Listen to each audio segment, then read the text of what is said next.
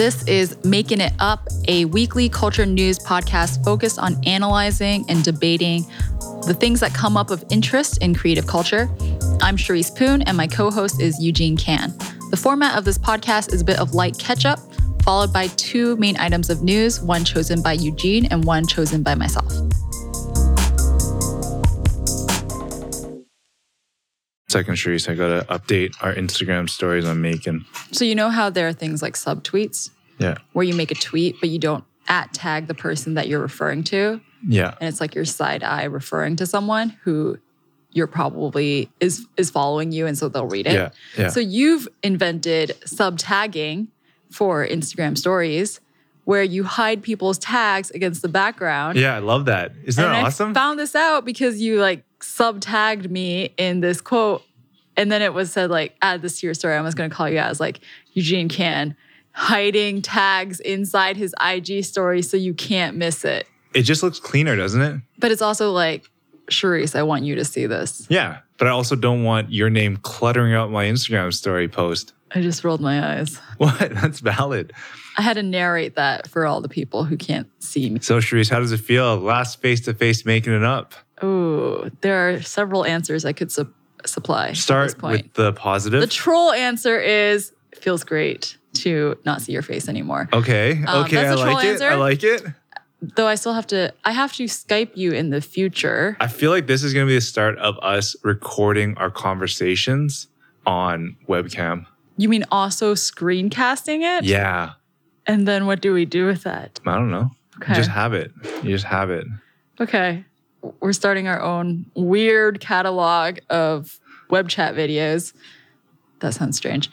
How does it feel? I am sad to be to not be around to do the physical making it up recording. You do recognize it's so much more difficult to have like a very clean dialogue and flow, not the technical side of ensuring the recording's clean, but just the I know, dialogue and like just a seeing people. conversation. Yeah. Because there's so much you communicate that is lost when you do something over the phone. Yeah. because I can nod. Like people don't see this, but I'll nod when you're talking to say, you know, keep going. Or I'll give you like a, an eyebrow raise to let you know that I'm actually going to interject after you finish whatever sentence you're doing. It's one thing that you will 100%, well, it's one thing I for sure will miss because I think it is part of the reason why things get so flowy. That's probably the worst word. I don't, couldn't think of anything else. I think we have good, oh man, my word's not much better. I was going to say chemistry. But there is something missing from the digital interaction. So hopefully, regular listeners I remember won't object, won't reading this much. stat and I forget what the percentage was. Basically, so many more deals get made when they're done face to face versus. Oh, over- I'm sure. Yeah, yeah. I mean, that's also a reason why I never give people a quotation in our first face to face meeting because I know that I'm susceptible to pressures that maybe I can't even identify, but I know that they're there in that face to face meeting. Yeah. That that's like a negative side of it. Yeah. Mm. No, totally. And I mean, obviously, we'll have to coordinate times better because when I'm in the office, it's much easier to just be like, okay, let's record in half an hour. Yeah, pretty much. Can't just like on the fly. Now I'll be maybe in the campus cafeteria. That's probably not a good place to record. I think we'll just have to have a standing call, like a blocked off thing. yeah, a commitment. No, it's weird. I'm leaving in, oh, sh- shoot, three days. Three days. It's only really just hitting me. It's really only just hit me in the last week. Typhoon permitting, yeah, there's a mega storm coming our way. it's even the observatory calls it a super typhoon, which sounds like something a six year old made up, but apparently there is a super typhoon headed our way, which should reach maximum strength Sunday afternoon. So, right now, whether or not I can fly is up in the air. That's Hong actually a Hong Kong doesn't even it. want me to go. When do you start school exactly? I do have to be present on campus the week of September 24th for orientation, meeting people stuff. But my first day of actual class is October 1st. It's weird because this past, so I've been in and out of the office sporadically, and it's because I've been having a lot of lunches and coffees and dinners with various people. But it feels so weird because while I know I am physically moving away from Hong Kong, I am attached to my laptop or my phone. I feel pretty much every waking minute. There's not there's not a moment where I'm not online. There are certain people that don't ever really have to do work with people outside of the office. Obviously, us to continue on doing making it up, stories, et cetera, et cetera. It's going to be more challenging when we're out of office. Do you think that most people recognize how difficult it is to work remotely? No, I don't Yeah. think most people do. And I, I have been thinking about that shift and how I think I'm going to need to intentionally over communicate even more or find ways of interjecting my personality and presence more than I might have beforehand. It's weird how, yeah, so it's it's this weird thing where there are so many technological tools that supposedly make it easier to work from anywhere, but in reality we haven't we haven't created this replacement. Yeah. I mean, the best creative work, and I say creative because it's not that all work needs to be done face to face, but the best creative work definitely is face to face. Or you could say the best collaborative creative work Sure. is face to face because I do think I don't think that parts of my process in terms of editorial are going to change because a lot of what I do editorially in producing a story I actually do on my own all the same it's not like we copy edit by sitting next to each other and copy editing but it's the parts of the process where we have weekly editorial meetings that will be different Yeah. And ideation, all that Mhm, stuff for sure. mhm, mhm. So, have you noticed my Instagram stories have been different lately?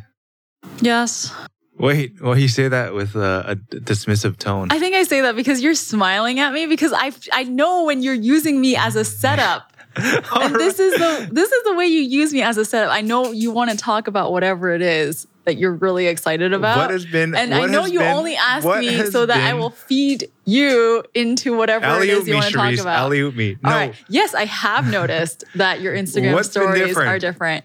You've been sharing a lot more Instapaper quotes. You've also been sharing more, I guess, things that you find funny. Sorry to sorry to subjectify it that way to be like things that you find funny, but things that are more lighthearted observations or quirks. Yes. Yeah. So that plus the Instapaper quotes and readings. the one thing I kept thinking to myself over the last little bit, and especially we, it'll it'll tip into something you'll talk about in terms of the stories you published this week. But I just like the last few months, I've been just constantly thinking about personal brand, and and this is probably the worst way of putting it, but like, how do you condition people for randomness as a brand? As a person, It could be anything as a brand. Like people are brands now. ooh, I think it's very hard to condition people for randomness. Exactly. So, what I think you can do is start drawing on a larger series of things that could fit within your wheelhouse as a brand. Have you lost followers since? Oh, I don't. I think I don't know. It doesn't really matter. I think Okay, I'm on not saying it doesn't matter decline. or not, but have you? You think it's always you have been on a steady decline? Yeah, yeah, yeah. Okay, so nothing new. It wasn't like you started posting this stuff on IG stories that's different, and it was like whoop, cliff. I think it, in general, the way I look at it is I'm probably on a decline regardless, Mm-hmm. right? And I think I just whatever. Probably don't post stuff of relevance, but I've started to like just start doing things that I personally care about, and ultimately just be passionate about things I care about. I mean, let's be honest. Geoducks. Yeah, it's gooey duck, Sorry, gooey which is duck. this weird sort of thing. I'm, I think is the funniest shit ever. Is like this phallic shaped clam. Nature is weird. It is very weird. Nature is very weird. But psychologically, I think the biggest thing was that, oh man, like I keep preaching that, oh, we, we, we as individuals always draw inspiration from everywhere. Mm-hmm. Right. But I think for the most part, I, I've, I've kind of really doubled down on this question of what do people think or perceive of you? And what is the reality of your personality? Mm. Right. So I like, I'm sure you talked to a lot of people and like, oh yeah, I thought Eugene would be so serious, or he was serious. You are serious. But that's the thing is that like that's I'm serious in some capacities, but I think that everyone has the ability to kind of shift around and be agile and it's really dependent on where they are at any given moment in time, which is why now I'm like, dude, there's so much shit that I'm into that I've never shared ever or I don't talk about. Right, right, right. right. Is interesting that you're talking about this personal brand conditioning people for randomness thing because one thing I think a lot of people associate with you is consistency. Eugene is a big fan of consistency. And on one hand, I think the first take of what you're saying would be like, oh, that's inconsistent to be sharing like Geoducks and random Instapaper readings plus broken headphones, etc. On the other hand, it's consistent to who you are exactly. as a person.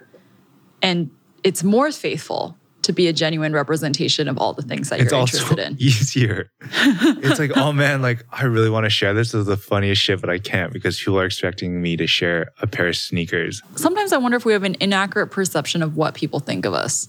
Because you're saying mm, people expect me to share sneakers, but whatever. Maybe they don't. No, but I think they do. Probably why they followed me in the first place. I don't think that's why they followed you, you in the first um, place. The one, Though also all of this is just wild conjecturing from two people who don't yeah. have actual data on why the what is it, twenty thousand people followed you in the first place. Yeah, let's say that. But I do feel so much more at ease because I do have a. You feel liberated. Oh, totally. I have another account, Extreme Eugene, and don't even try to follow it because I probably won't let you into that world. what? Oh, you just had to throw that in there. I was talking to Joan about I forget what something about work. My my friend Joan, something about work or making it up, and then I happened to mention how you had said to me that you scroll on Instagram and Reddit before bed at night, and then she was like, "That makes him so much more human." That she said, knowing that Eugene does that makes him so much more real of a person, like everybody else. What would she, see? What did she expect from me? I think you work straight up until you sleep and then you pass out and then you wake up and then you work and you're like an automaton, a working automaton. What the hell is that? Automaton is a robot. It's like a fancy word for a robot. Oh, okay. But it's but- fun to say. hey, this is an audio thing. That's the thing is like, how do you condition people for randomness? Oh, I think you're doing a good job of it. There's so much so shit far. that I wish I could talk about, but and I, I probably will do it more. Why so. can't you? You can. I, now I can because I've broken broken through that wall. You've broken through a wall that you set for yourself. Exactly. You don't even monetize from your Instagram, so it doesn't matter. Exactly, but I think that that's the concern that so many people have is they're tied to a concept because they know that you know Edward KB talks about this all the time. It's like I have a persona and I know that when I post portraits, mm-hmm, mm-hmm. I won't get the same engagement, which is almost, which is why he started another account purely for portraits. Yeah. Well, so we had a couple guests from Toronto this week. Shout out to Shanik, who's big Maekan fan and making it up listener and hope Maekan member. Hope this shout talented. out makes you smile. Yeah. Talented videographer who just started at Shopify. But the point that I was bringing uh, around to this is he brought a friend with him named Adeyemi and Adeyemi is quite a well known photographer in Toronto, and he runs this account called SOTO, S O T E E O H. But he also has his own personal account, like Edward KB, which is young.yemi. And it's for the exact same reasons that Edward Barnieh has, where he knows CN Tower on the SOTO account will get lots of likes. And he keeps that account around because he he's a freelancer and he does have commercial interests that he would like to keep going. And that's totally respectable. But he also has this other fine art side of him that he wants to express. And that's where he uses yep. Young Yemi. In retrospect, if I could go back and, and relook at what personal brand meant. So I think there's two different streams of personal brand opportunity. One is the super consistent, super buttoned up one, which isn't that it can't be successful. It's probably the most commercially successful in a way because you're just creating consistency. Expectations are managed. But on the other side, you're right. I don't, I don't monetize. I don't really plan mm-hmm. on monetizing it. The other side is really from the get go. How can you create consistency on an intangible level? So consistency and randomness. Right. but it's all somehow part of a larger thing. But that's also very difficult. Personal marketing in general is difficult Yeah. to me. How does this tip into what we published this week? Oh, because yeah, so unexpected connections is really about Ah, Yeah. got it. Right. I was like, I know what we published this week, but I don't see the line that you want to draw here. So yesterday we published an interview with Karen Okonkwo, who is the co-founder of TONL with Joshua Kissi. We published a audio story with Joshua earlier this year. TONL is a stock photography company that really emphasizes representing people of all ethnicities, all types, all appearances, and just showing a greater range of types of people than what the current existing stock companies maybe provide. Mm-hmm. So the reason we published this interview is that Karen Okonkwo will be speaking at a Make an Imprint conference in November. Correct. The conference name is Unexpected Connections, and it's something that it dates back, like the concept itself actually dates back to when we were coming up with Maekan. Zach Bard at Instrument was like, hey, you know, creativity is really about finding the connection between unexpected things like seemingly disparate things. And this is something that I, I've really started to believe because, you know, if you are a designer and you only find inspiration from the design world, it's very, what's the right word for that? Narrow is the word that immediately comes to mind, but I don't think you're thinking just narrow. It's too referential, I think. There's not enough. It's like a closed loop. Yeah, that's basically That's what it's it like, is. yeah. It's a small, it's still an ecosystem, but it's a very small one. Correct. And I think that's the one thing that I was like, hey, you know what? If I'm, if I believe so strongly in this and I don't even myself walk the walk, then I'm like, and I mean, you know me, I like, I don't like to preach things I don't personally engage in. Yeah, So I was like, hey, this has because that's change. called hypocrisy. Exactly. I hate that. To that point, uh, see, this is it. You just like mention one thing and I'm starting to think about something else. That's the type of person you are. Okay, back to unexpected connections. Yeah. So the conference itself is about bringing together people from different parts of the creative community and also pairing people that maybe wouldn't necessarily speak together and have them discuss and talk about what are things that they personally think is critical to their process and how they succeed and how outside influences kind of shape them. I think that's really important. Like, like I said, there's so many things that I do that people don't know about, but I have no problem really sharing or talking about it. It's not really precious to me because ultimately I'm really just excited about people sharing how they work because I think it's not that you need to embrace that so much as have as much in front of you so you can pick and choose what works the best. So, more about unexpected connections. For more details, you can visit ucc.maekan.com. And the exact date is November 7th, and it will take place in Long Beach, California. We have some speakers confirmed already, which is pretty exciting, including Karen Okonkwo. There will be our own Eugene Kan, but also Jason Maiden, John C Jay, Lindsay Jang, Julia Huang, list goes on. You can see, see more online. Yeah, Kenya Hara. Yeah. And there's a few more that are to be confirmed. Yeah, the last thing I wanted to mention is last week we published a short travel diary contributed by Omar Issa from California, and he went to Egypt during the World Cup. And he took some great photos and then also sent a short monologue about how it was interesting for him to visit Egypt and then also insert himself into that environment by playing football with locals. Yeah. And I think what's important to recognize is the power of sport. Cause I think a lot of times sport is something that's very much reduced to like, oh, it's just like a stupid game, right? But I think the cultural implications of sport are really, really strong and powerful. And you, you kind of recognize there are certain things where there's a lack of a need for spoken word to be the definitive sort of driver of that, right? Music is another big one. You don't need to know the words. You just need to know melodies or you just need to listen to it basically. Yeah, or food. Food. Yeah. So I just wanted to give him and the Egypt piece a bit of a shout out. Want to get into it? Sure. My topic this week was inspired by an op ed by Lawrence Ware titled What the Source Taught Me. Lawrence Ware is a writer. He writes for the likes of Slate in regards to hip hop. And what I found fascinating about this op ed was him providing context as to why The Source, a hip hop magazine, was so influential to him. And the, the Source recently turned 30 and he gave some really interesting insights into it. The source editorial team has primarily been black and they are very deliberate about creating content around hip hop for black readers. And in his eyes, it changed the face of music journalism and turned Lawrence into a philosopher. So to, uh, for Lawrence, it was sort of his only portal into the world of hip hop because he grew up in a very conservative household. And it showed him that there was more to hip hop than just quote unquote thug music, as pastors at his church would say.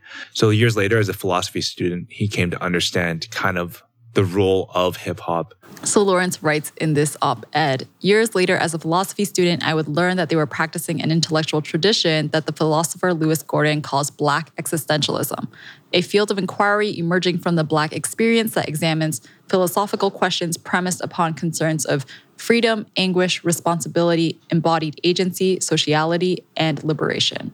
And one thing that the source argued for was that commercial success should not be the only standard in which you judge black music. And in his piece, he says, instead, we must pay attention to how the community for which it was made receives the artist and their work. This allowed readers to stop obsessively seeking white validation for black art. So I think if you zoom out, what's interesting to me is what role analytical media has played in shaping Lawrence. It's also so interesting. One more thing that you touched on but didn't really go into is how Lawrence says that the Source album reviews were really important to him and his friends and family and community. He's referring to a time where one editor's review carried a lot of weight and people would refer to it as this expert opinion and mm-hmm. that kind of has hasn't been exactly lost has been kind of replaced by more democratic reviews, such as Rotten Tomatoes, where people are looking more at a percentage as opposed to reading one respected editor's thoughtful analysis. Yeah, and I think that's something that we need to be very aware of because right now in this day and age, I think two things are happening where you have you have uninformed takes on things, or it's just basically batched and stripped away of identity. So for example, Rotten Tomatoes is really you just you don't know who's voting what. It's just really the aggregation of people's insights? Well, it starts out the way Rotten Tomatoes actually works is they have critics' reviews come in first when a movie is initially released. But nobody, I feel like, really reads those individual reviews. And it's more about, okay, what did the initial five critics aggregate and say? Is it 100%? Is it not? So the reason I chose this piece was what I found interesting is like everything about that, right? Like right now, I think that there's a lack of for the most part, analytical thought into various genres, creative genres, especially, right? Maybe music is a little bit more mature than I would say the fashion space. That's what I know best, I guess, right now. Like, um, I'm not sure what you feel about graphic design, photography, etc. I would say that in general, there's not a ton of critical thought and analysis around work. I mean, not I to say so. people don't have op eds and whatnot, but I think what's really interesting and captivating is that since we've moved away from this, but recognize its value, maybe we just need to change with the times. I'm very careful not to say, hey, you know what? We need to return back to what worked. Mm. Because I think that that's also something that's very dangerous because if you're so driven by what worked in the past, it's not that the underlying thought isn't valuable.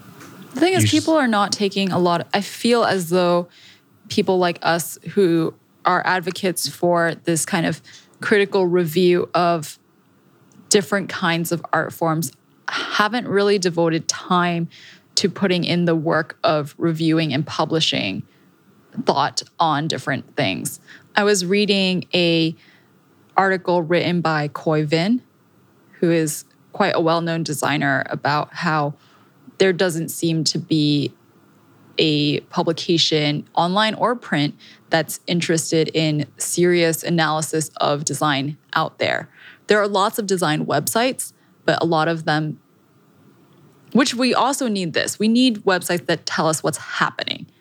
We need news. websites that give us the news, that talk about conferences, talk about new designers, talk about just what is out there. But things like the source seem to be missing. And I do take your point how do we do that in a way that people will engage with now? And maybe it's a medium thing. And what I mean by that is the magazine, longer form content might not necessarily be the best way of approaching it. But my question is, can critical thought and analysis exist as 140 characters? Because that's the thing that I think is kind of a bit of a, an issue is that if we are no longer utilizing the underlying channels and distribution formats, if you think, if you're not putting it where people are, then you're for sure not going to win.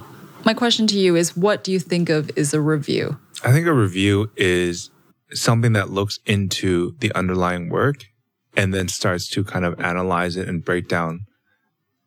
It could be a bunch of things. It could be the process in which it was made, the reason why it exists. Does it deserve to exist? Mm. Why someone's doing something. So w- one thing that I wrote in my notes was that a lot of what we do now in media is about what? What is this? What, what is happening? And, and we never really bring into account the why. And I think that we've devolved into a time and place where curation seems to be our way of suggesting, I guess, analysis and thought. And what I mean by that is you're curating a body of work and that is sort of a critical thought and analysis piece.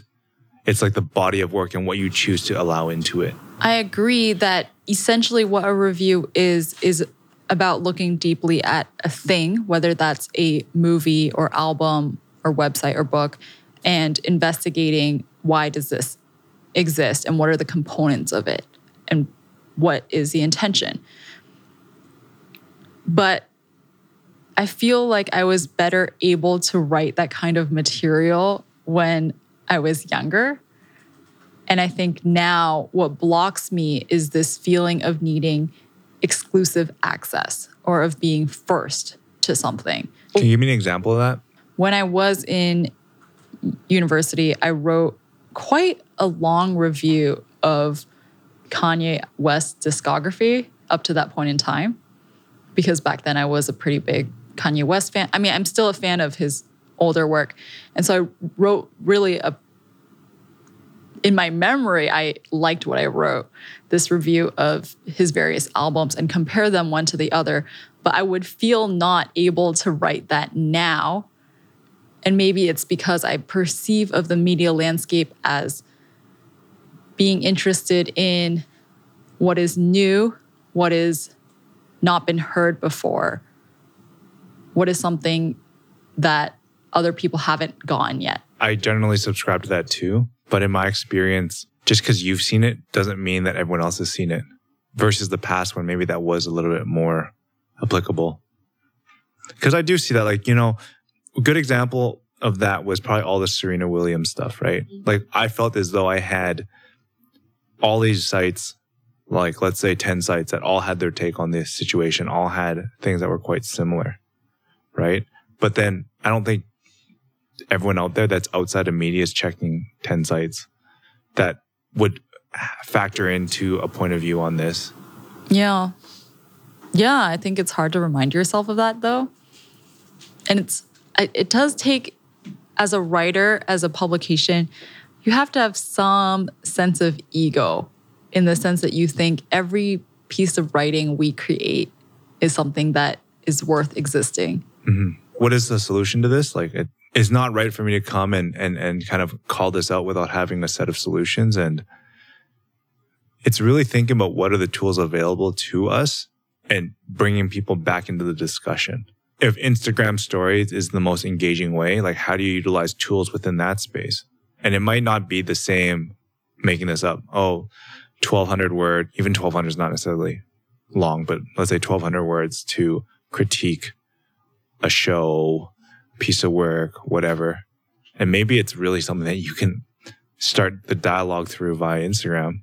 And I know I shit on like social media being something that prevents us from really providing deeper narrative and context because it's everything so ephemeral. But if you don't start somehow, because I think that the whole thing behind critical thought and analysis is something that is overlooked by a lot of people. Like this is an aside, and actually, you know, we, Cherise and I are part of this WhatsApp group, and today's discussion really talked a lot about critique. Yeah, I was thinking about that same thing. It's funny how this is all kind of interwoven, but in terms of critique, people feel as though 10 years ago when they started their careers as photographers, there was a lot more critique. Mm-hmm. And now if you are to suggest something, you're like, you're being a hater. Yeah. And you're not being supportive. I think another solution that we should talk about in, in being responsible and talking about this is us choosing to make those critiques and making ourselves vulnerable to people suggesting, "Oh, you're not being supportive." And not that not that either of us would ever be openly on social media just like shitting on someone, but I trust that what we do is with this intention of reintroducing critical thinking into the discourse because I think another aspect of the review is there has to be an there has to be a chance for the review to be negative or as in the review has to be fair. It's not really a review if you only ever say good things. That vulnerability thing, this is a side, I'll cut this out, but that vulnerability thing, like I, there's a video of me working out, right? Yeah. And I never would have posted that. And I'm like, oh, like, how do I put this up and have people like critique me? And I ended up having a bunch of people like send me messages and like, oh yeah, yeah. You know what I mean? Like that's vulnerability and like that's something that I think is really important to know that you're open for business, Yeah. if that makes sense. Yeah. Cool. Should we move on? Yeah, let's do it.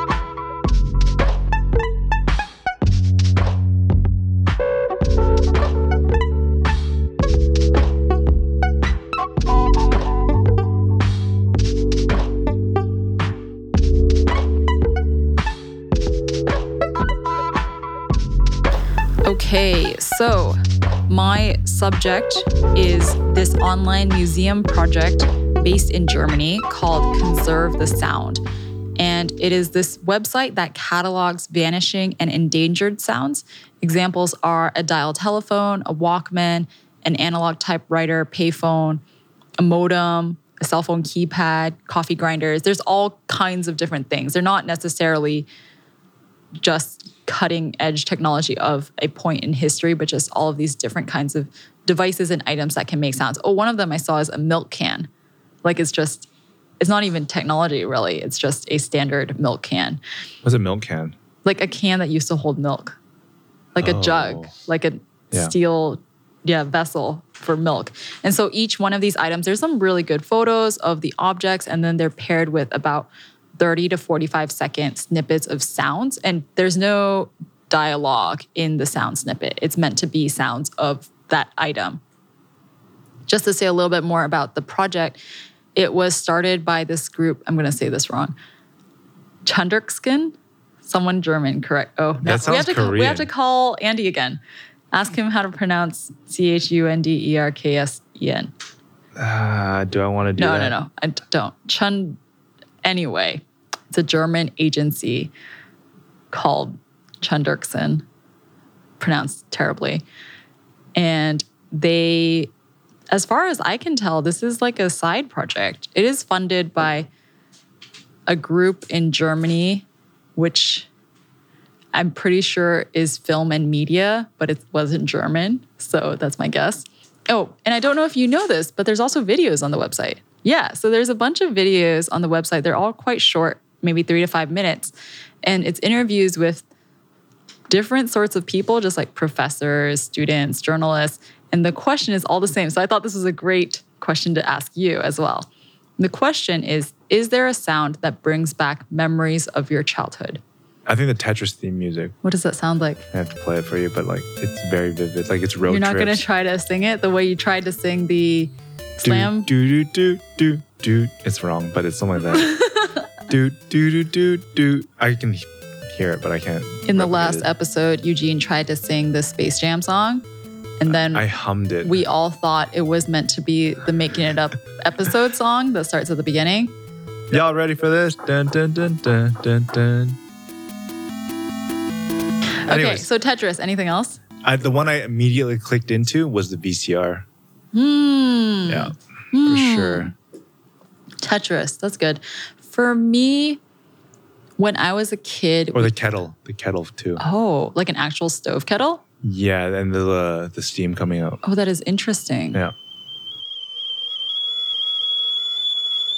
in a totally not bougie way, we used to have a secondhand baby grand potato. Potato.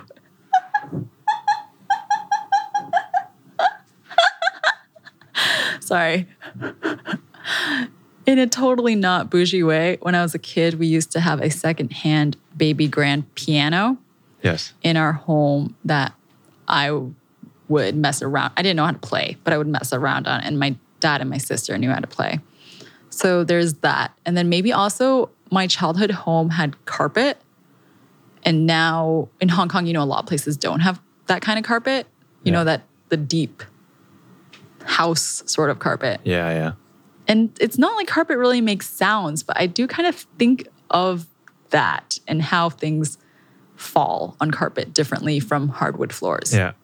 And also run, running your feet against it. Hmm. And maybe bike sounds. Oh, stairs for me too, because all the stairs that you you go up and down in Hong Kong, they're either escalators or they're hmm. cement, Yeah, and you have wooden stairs. that's so true. But anyways, my question to you is, what is the value in even recording these? Oh sounds? yeah, actually, I had a whole bunch of things Oh, as well. more. I had Okay. other things about like conserve the sound, but I just thought the question of is there a sound that brings back memories of your childhood is so good that I just want to ask other people it as well. No, it was interesting to think about what else is lost along with the sounds. I think it is interesting to be browsing the site and hearing the sounds of things that maybe you haven't interacted with or you interacted with a long time ago. But I think it also reminds me of when you don't have a typewriter, it's not just that you lose that sound, you've lost something too about that device that was inherent to that device.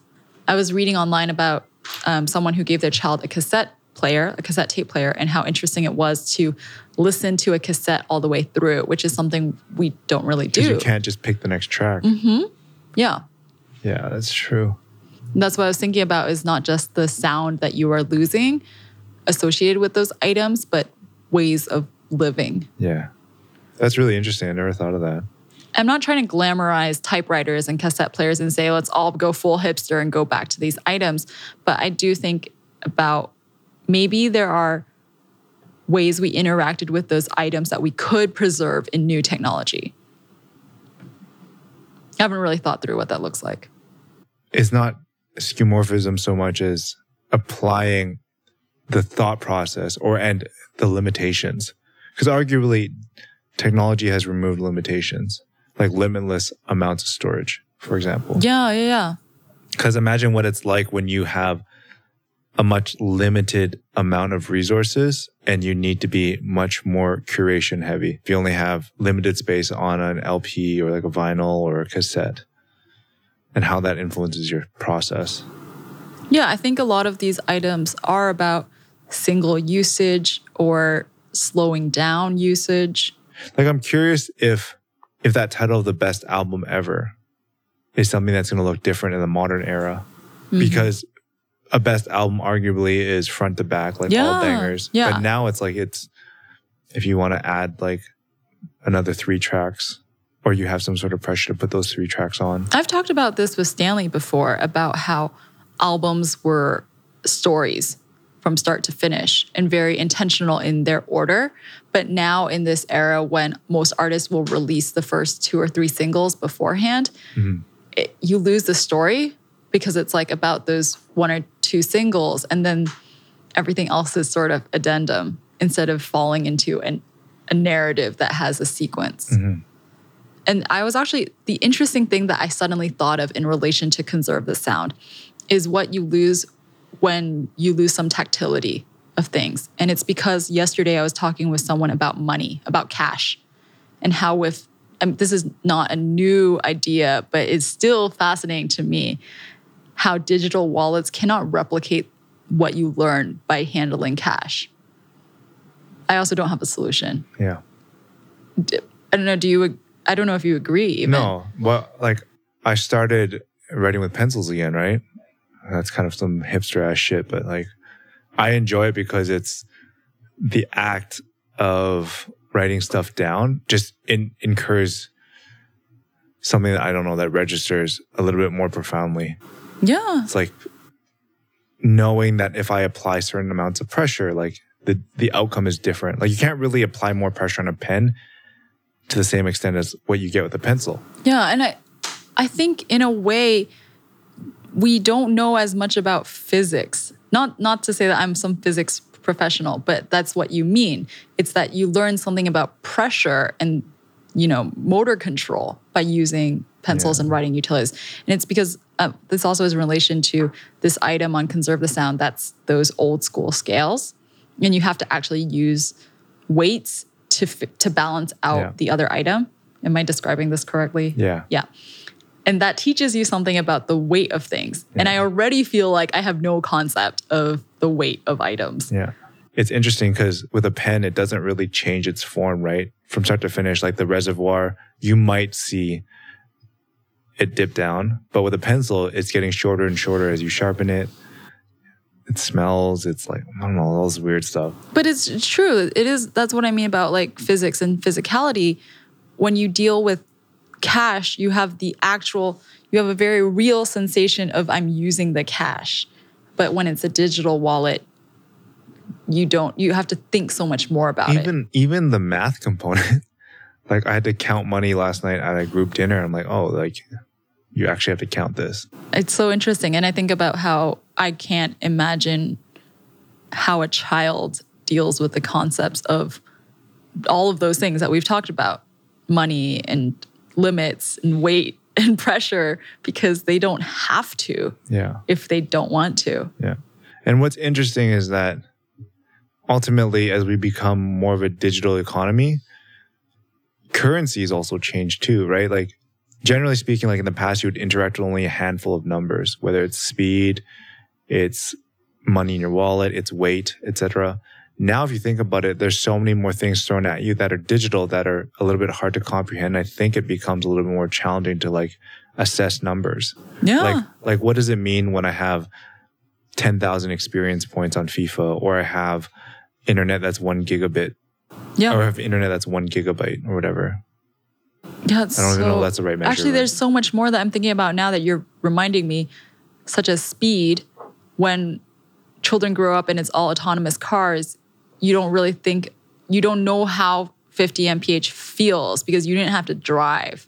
And then also for stoves, if you grow up with electric stoves, you don't have this concept of the flame is bigger and therefore hotter. I know, like logically, yeah. you you can understand that, but you don't have that lived experience. So I wonder about this is the big question. This is the hard question is how do we preserve kinds of living that we still find value in, even as technology races I feel there's ahead? going to be a pushback because everything you've mentioned to me makes a lot of sense. But maybe I'm just romantic to it because I grew up with it. Maybe the next generation will never ever really care about it or they're just going to always miss out. I guess the pushback to what I'm saying is, well, why do I need to know what when the flame is larger, that means it's hotter? What purpose does that serve? Uh, And I'm not sure I have a good answer for that. No, I think people should go check out the site. If nothing else, it's really fun. Let's play a few of our favorite sounds. That's a good place to cap things off for the day. If you are interested in hearing more about Maekan, reading and listening to some of our stories focused on the sights and sounds of creative culture, you can visit us at maekan.com. You can also subscribe to us through your favorite podcast app and platforms. If you like this podcast, do us a huge favor by reviewing us on iTunes or sharing this podcast with a friend. If you are interested in getting in touch with us, you can DM us at Maekan on Instagram or email either of us at eugene at maekan.com or Cherise at maekan.com. I'm Eugene, I'm Cherise. and this is Making It Up, number 61. Done.